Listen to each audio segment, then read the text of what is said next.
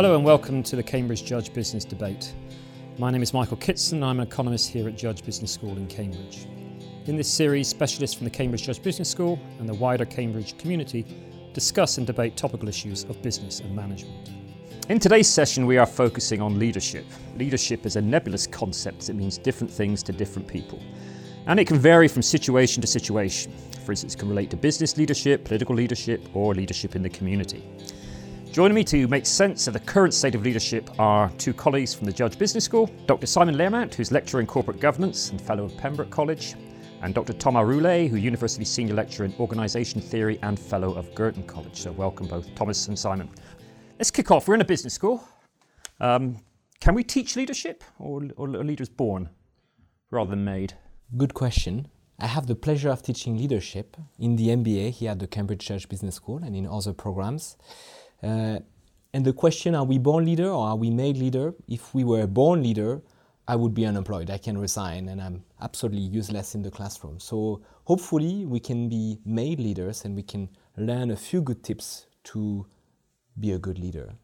So, so what, do, what, do, we teach in leadership? I mean, what are the key elements of teaching leadership? So I, I, I kind of quite like this, this analogy of um, whether we can sing or not. You know, who's what what constitutes a good singer, and it's similar to kind of leadership in a way.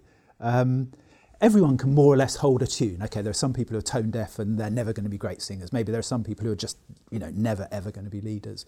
Um, but um, pretty much everyone's got something in them that enables them to kind of sing. And with a bit of training, with a bit of development, reflection, thinking about you know what you can improve, the characteristics that are important, I think you can make you know significant improvements and those are the kinds of things that we we maybe teach here. Um, there are though of course I think some people who just have that special quality. You know the person who's going to be a great opera singer or you know Adele or whatever it is who really has something special. They still need to be trained. They still need to be developed and to think about the you know what what it means to be a great singer or a, or a great leader. And I think you know one of the things that we need to do is try and you know develop the skills that are there to the best of our, our ability. So that's the kind of thing I think we try to do at the. So, so what is this special school? thing that makes great leaders? I think one key characteristic of good leaders is that they have the ability to build this interpersonal relationship with other, uh, and followers need to feel special in their relationship with a good leader. So this ability to build a personalized relationship with all of your followers is what makes you a good leader. And that's something that you need to work on to develop. Yeah, and I, th- I think that's that's also something that speaks to this idea of charisma. I mean, what makes sense to other people in terms of developing that interpersonal relationship. Other people look to someone as a leader if they have this thing called charisma, this kind of slightly nebulous uh, uh, concept. I think it's quite well related to this idea of, um, it's an old idea, it's been around in the academic literature for a long time, the, the idea of referent power. It's that idea of there's, there's something about the networks or the past or the conduct of, of, of, of someone that gives them this kind of characteristic that means that people like to interact with that person. That person has a you know, very good way of interacting with, uh, with other people. If, if we look at the political domain, we see very many charismatic leaders, um, not necessarily being very inclusive, charismatic leaders, though. Thomas? Yes, I mean, uh, we can see that there is a new style of leadership, a new dramaturgy in leadership, because we see many leaders being voluntarily very divisive. Uh, we have seen it with Trump, we see it with Boris Johnson. A lot of those political leaders, they try to shock audiences to gain visibility, uh, but potentially can create more division. You know, it can polarize audiences uh, even more, create boundaries between the in-group and the out-group around race, culture, sexuality, creating new divides. Um, and so there is one definition of divisive leadership, uh, which is the definition by Yammarino and Dansereau. It's the focus on the differences among individuals and form a relationship with only some individuals based on the differences among them. So creating division between groups to better lead them to support your claims. This this notion of div, is it divisive, divisive, divisive, divisive, divisive leadership. I mean, that does that reflect the, the, the sort of the, the, wider economic and social conditions in different parts of society? I mean, we, we see these sort of sorts of leaders arising when there's either high levels of unemployment or high levels of poverty or social unrest? I mean, are they, uh, are they contingent on what's going on in the wider economy and wider society? Yeah, I mean, I think the more uh, the more society struggles, uh, the more difficulties we're experiencing, the easier it is to generate culprits, you know, to accuse other people of being responsible for a difficult situation.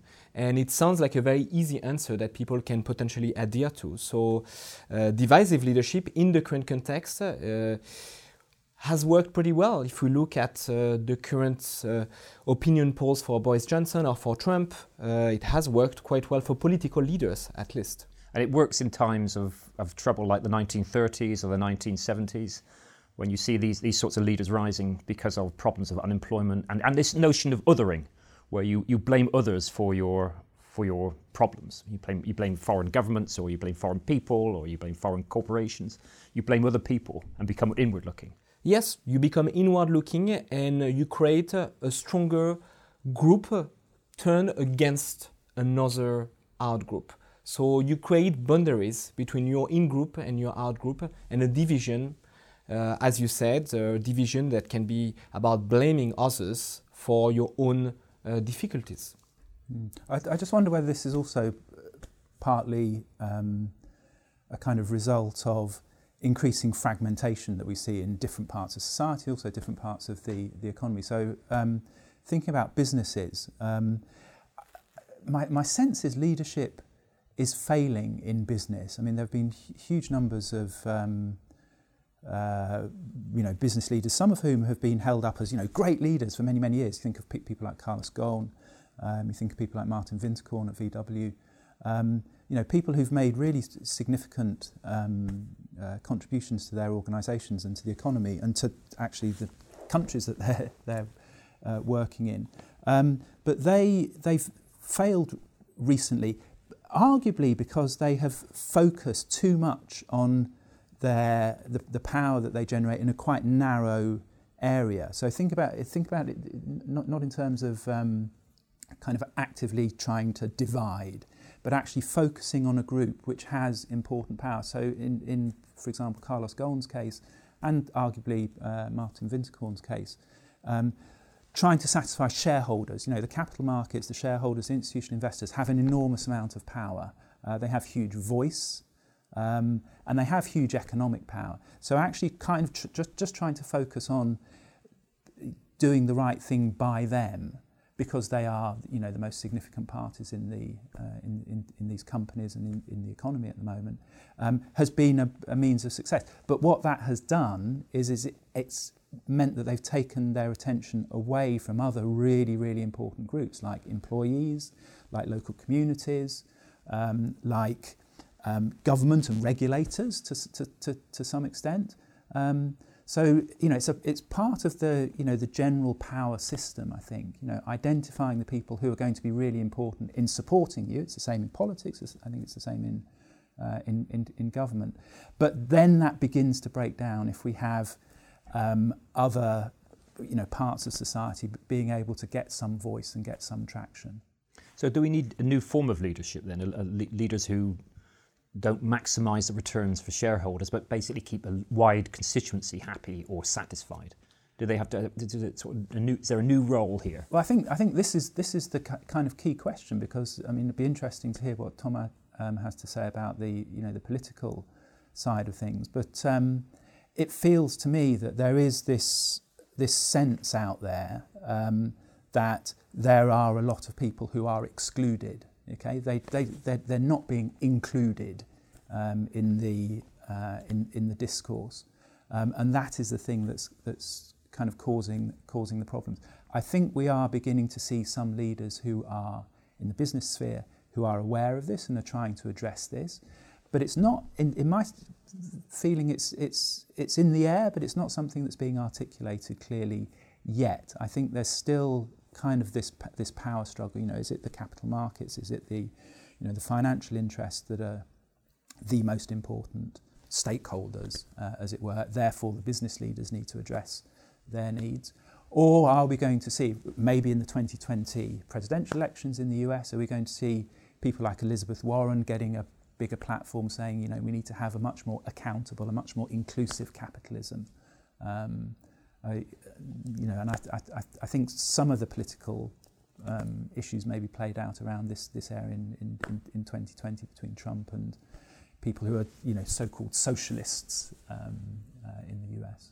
Thomas? Well, I mean, what Simon has identified is, is crucial. You know, this idea that leaders tend to play different stakeholders against each other. They might privilege or favor one type of stakeholders against other. Uh, and this might work for a while, but there are diminishing returns to such strategy. And it's very hard to anticipate a priori who are the stakeholders on the longer term that will affect the bottom line of your organization. So you can focus on one crucial stakeholder, for example, the shareholders, for a little while, uh, but as, as the voice of the employee uh, starts getting heard, potentially you can have a major backlash, you know, and, and this idea of focusing on on the key stakeholders will, will yield diminishing returns and ultimately uh, this might go against them. This will, uh, this will generate some backlash. They will, uh, they will generate to bring back all the constituencies of their organization together uh, to face the new crisis, the new challenges uh, that, that might be coming their way. Yeah, I mean, I think this is a really good idea, I think worth, worth pursuing. It goes back to one of the points we made earlier on about leadership, about being it's interpersonal, it's about interdependence. You know, you can't lead unless there are people there to be led, and people give the leader that authority to to lead. Um, and this this idea of you know dividing, you know, the defi- divisive leadership, just trying to you know focus on on a particular group, can only work for a short period of time. What we need to have, you know, ultimately are leaders who can speak to multiple constituents, multiple stakeholders, and bring them along. And I think there's, there's, there's actually another really important um, phenomenon that's happening at the moment, which is to, to, to do with kind of digital democratization, for, for, for want of a better word. P- employees are getting a better voice. They're able to kind of coalesce around causes. They're able to kind of express themselves much more clearly to the, people who run the organisations or run the uh, institutions or, uh, or, or communities that they um, they're, they're, they're, they're part of. Um, and I, th- I, I think the greater expression of that voice means that um, you know leaders are going to have to wake up and pay attention to those and act on. So the pressure is going to come from below for leaders to change. It's it's in that interdependence, I think. So so yes, it's it's it's it's between you know, the, the, the people doing the running of the stuff and the people who are um, who, who, who, who, are there doing the. So, so uh, uh, just trying to unpack this, you, you have to then change the the power relationships. For, for otherwise, leaders aren't going to change. I mean, if, if the shareholders have all the power, then you just keep the shareholders happy. If you've got a big enough core constituency who, is, who are voting for you, then you just keep them happy. You've, you've got to change the, the underlying power structures beneath the leaders. Otherwise, they're not going to change, are they? They're just going to, they're just going to focus on the core group or the core constituency. Yes, but uh, leaders often have the idea that they know about the power structure and that they understand them and that they are only visible, those power structure. But one of the key characteristics of a good leader is whether they are fair or not. If you are only favoring one of your stakeholder against the other, those other stakeholders they will stop following you and you cannot move forward without a broad support. So if stakeholders like employees feel like you're not being a fair leader, they will withdraw their support. And without the employees, you cannot satisfy your main stakeholder, whether they are the shareholders or other ones. Uh, so, this idea of power structure, yes, it's key, but what we often forget is that a lot of those power structures are invisible. And without the followership of your employees, you will not be able to satisfy other stakeholders. So, is this moving to a, a, a new form of capitalism because I mean, I mean, the sort of uh, we, have had this sort of the, the, the shareholder capitalism. Uh, are we seeing much more of a form to some sort of stakeholder capitalism where both in, um, customers and employees are having I suppose more influence? Uh, one way of beginning to kind of answer that very, very important and wide-ranging uh, question is to, is to think about um, the ways in which some quite successful leaders are beginning to uh, manage the organisations that we study uh, kind of slightly differently. One of the things that, that, that, that strikes me is, is there does seem to be a, um, a difference between those companies which just express their kind of core purpose as being about delivering shareholder value and focusing on return on equity and so on and so forth.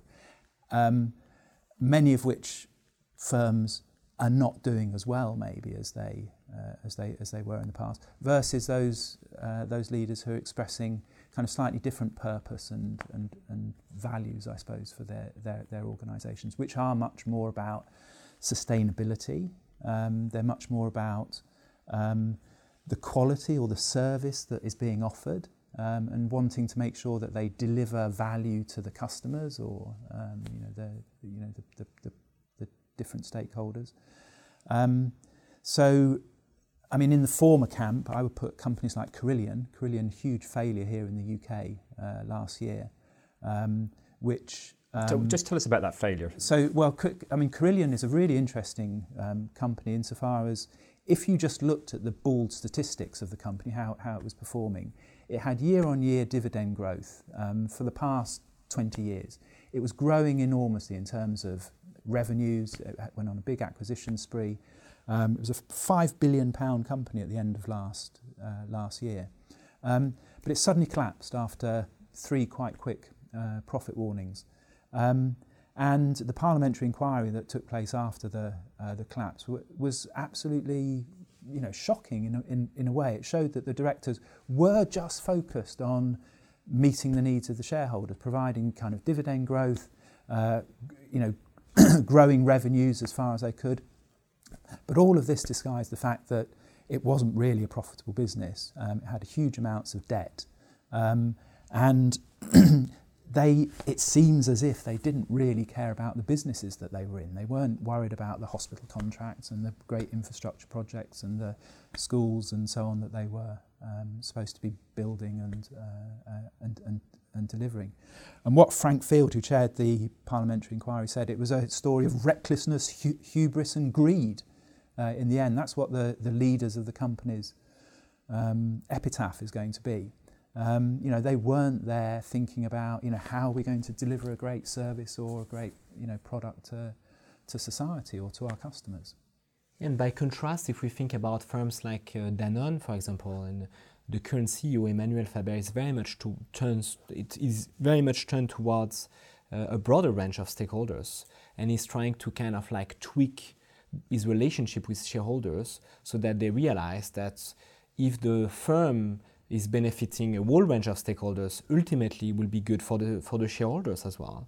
Uh, so this idea that we create more value by being more inclusive with regards to our relationship with a variety of stakeholders and not only the shareholders. So there are alternative models that are uh, being built.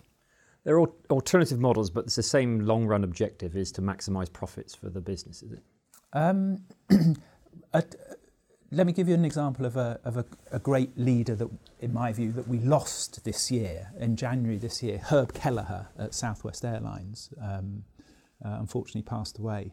Um, and Southwest is a fascinating uh, organisation. It's, as far as I understand, it's the only US airline that's never been in Chapter 11. And yet, at the same time, it, it had um, some of the worst corporate governance reports. Um, if you look at the various kind of indices that purport to measure, you know, how, how well governed a company is, it didn't seem to be governed that well. You know, lots of Herb's friends were on the board and, and so on. However, what they had was really clear purpose and really good values. Yeah, what they wanted to do is make sure that their employees were really, really well looked after. They saw the employees as, as the lifeblood of the organisation. They wanted to make sure that they were happy because they knew that if they were happy, they'd then deliver that happiness on to the customers. And if you've ever flown Southwest, you'll know what I'm talking about.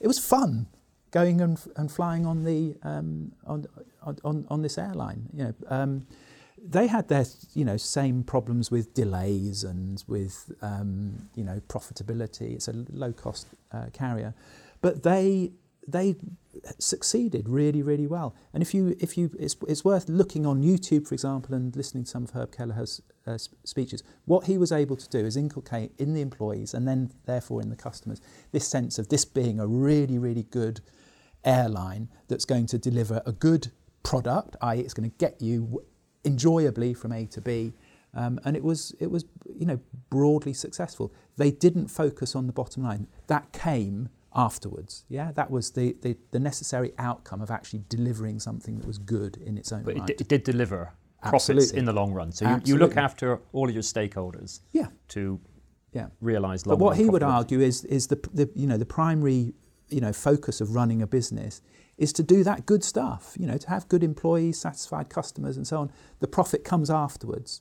And I think sometimes the kind of the neoclassical economists get it the wrong way round. They say the, the ultimate focus has got to be on generating the, the um, you know, the revenues, pr- creating profit and so on. Um, and if we do, if we focus on that, then, you know, necessarily we'll deliver to society and to customers. I think, you know, maybe that's one of the things that's got to change in a lot of leaders' minds, get this thing the other way round. What, what do you think about the, the main challenges facing leaders, either in the political domain or in the business domain, are at the moment, the, the emerging challenges? I think you mentioned sort of the digitization and uh, the way that may be empowering people. What, are the, what other challenges are, are important here? I mean, I think for both political and business leaders, uh, there are challenges around fighting for the truth. I mean, you see that with this devising form of leadership, is a lot of leaders uh, rely on, on erroneous information or caricatural information, or things that are just not true uh, and are not, uh, are not truthful to reality and the reality of uh, the experience of their, constituent, of their constituents. Uh, and to some extent, you have the same problem with business leaders. You know, business leaders have a role of uh, telling their employees the way things are, but also they need to give them hope that things can, can improve without departing from, from reality. Uh, so I think I think this will be a key a key element: the fight for truth, uh, for talking the truth without bending the reality and without uh, getting people to to hear what they want to hear, uh, but rather what they should hear to move forward. How do we do that? Because it seems to be, th- this is a very important point, that um, charisma seems to be dominating truth. I mean, truth doesn't seem to matter in some cases, and it, it, always- always- it's, it's way down the list of priorities. You, you, you tell stories that people want to hear and not based on truth. We, we, we've seen that in, in many political campaigns. Brexit on both sides, in here in the UK, the Trump in the, in the United States, challenges in, in Europe, many parts of Europe. Um, how do we de- how do we how do we deal with this, this challenge of trying to get truth to be back at the top of the agenda? Well, I think that's the that's a key problem. I don't have a clear solution because I think it's uh, very very difficult for good, fair, ethical leaders to fight with weaker weapons. Because obviously, if they have uh, to tell the truth and they are fighting against people that have no care for the truth, it makes their di- their mission extremely difficult, uh, and uh, they start with a disadvantage. So being at a disadvantage, but still being able to convince uh, your followers, to convince your constituents that your way is, is the best way. Uh, I think it takes a lot of leadership skills. Uh, but for those leaders that will be able to convince their constituents that they are, uh, they are supporting a realist vision, but also a vision that is not dividing the constituents, not dividing the people, but bringing them together. Those leaders that are successful, they will be able to gather huge crowds. Uh, but there is a very high threshold for being able to do so because of those opponents bending the truth and bending reality on social media uh, to, to garner voters. The part of the answer has to be around trying to understand um, what are good, uh, use the word guardedly, but universal kind of values and, uh, and, and, and ethics, those kind of values that can promote inclusivity. I think partly what we're seeing in politics, but also what we're seeing in, in, in business is people can garner power, they can gra- grab onto power by being divisive. They can look for the, the biggest minority, that, that small group that's going to kind of give them that, that platform. Um, and if that's the focus, then what you're going to do is you're going to bend the truth. You're going to, you know, focus on facts that, you know, the alternative facts or whatever it is that, you know, are, are, are going to please the, you know, that particular group that you've identified that's going to give you the, be the source of your, your power. In the case of um, business, it's more about, you know, sh- stake uh, shareholders in, t- in terms of um, Uh, politics is maybe more about um, you know particular you know hot, hot topics that um, get people kind of quite uh, quite well motivated. But if we can think you know more broadly about just you know what is right, you know what is what is it that brings us together uh, rather than kind of divides us. What are those kind of values that we can we can all kind of agree on? That may be more helpful. But I think I think this is this is a really important issue for our age. I mean, not the leadership aspect of it, but you know this this this fact that we're seeing increasing fragmentation. We're seeing people that are able to kind of coalesce around particular, you know, ideas and and and rhetoric and discourse that um, that really is motivating to, to, to, to, groups of people, but is also, you know, alienating to uh, many other people. What we need is leaders to actually, be, I think, be much more positive about um, their role, you know, and to act, actually try and actively seek out this inclusivity, you know, the you know the values and ideas and ethics that um, can bring people together. But, but telling the truth is important for business leaders. I mean, there, there are challenges for many businesses about lack of transparency. The, the, the, and, latest polls from Ipsos Mori and, and so on say that CEO credibility is at an all time low and is going down. So I think in, in the UK at the moment, less than uh, or fewer than 24% of, of people would trust a chief exec to tell the truth. Um, it's a little bit stronger actually in the US. I think it's about 35%, 38%.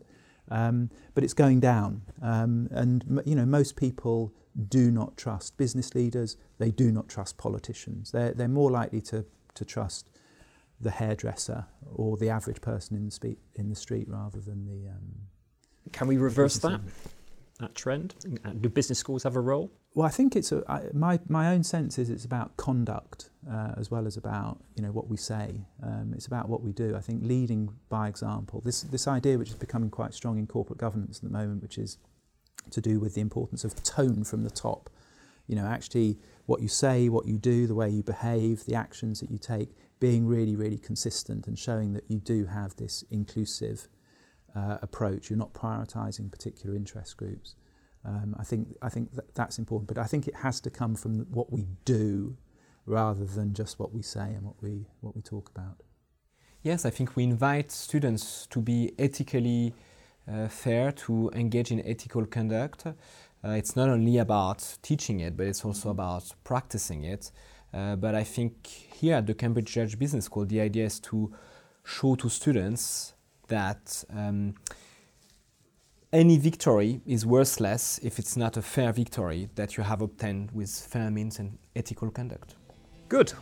Thank you very much for Simon Learmount and Dr. Thomas Roulet uh, for contributing today on, on leadership. And perhaps we ended there on a positive note for um, the role of business schools in these uh, challenging times for leadership, both in the political and in the business domain. Thank you for joining us, and I hope you can join us next time.